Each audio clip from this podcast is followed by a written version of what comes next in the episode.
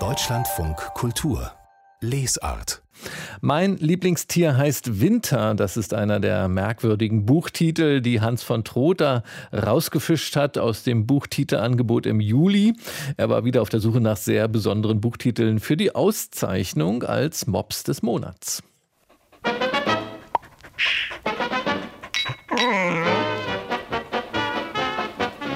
Der Mops des Monats.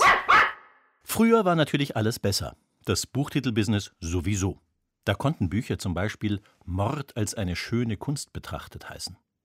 Wie prosaisch praxisorientiert klingt dagegen das aktuelle ABC des schönen Mordens.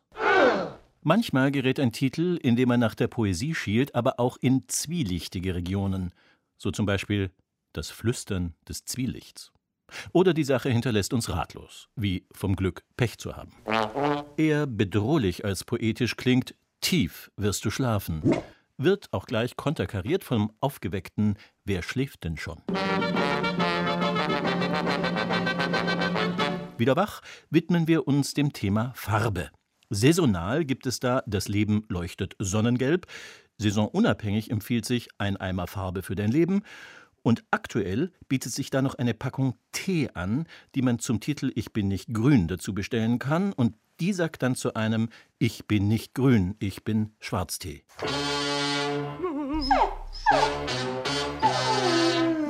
Mehr oder weniger subtil politisch also wird von einem Verlag vertrieben, dem es vornehmlich um das Thema Finanzen geht, also Sachen wie Bullshit Rules, wie wirklich jeder entspannt reich werden kann, der einfache Weg zum Reichtum oder auch der echt heiße Scheiß von Seneca. Wir stellen noch Denke nach und werde reich dazu, wer dann noch arm aus dem Sommer zurückkommt, ist selbst schuld oder hört den Mops des Monats nicht. Apropos Mops. Aus dem Tierleben erreicht uns das potenziell verstörende plötzlich Katze. Aber auch mein Lieblingstier heißt Winter. Dabei gilt doch gerade noch mein fast perfekter Sommer oder doch hoffentlich wenigstens Happy Summer. Was den Buchmarkt angeht, so robbt der sich um diese Zeit eigentlich immer eher träge ums Sommerloch. Passend zu dem von ihm selbst lancierten Titel Ich bin heute so motiviert, ich könnte Bäume ansehen. Und wem gebührt Ruhm oder Ehre? Ein eher verpatztes Wortspiel auf der Liste.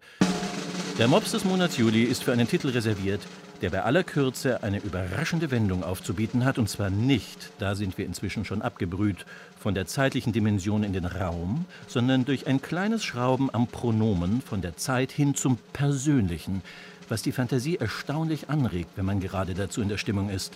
Der Mops des Monats Juli geht an Wenn nicht jetzt, wen dann?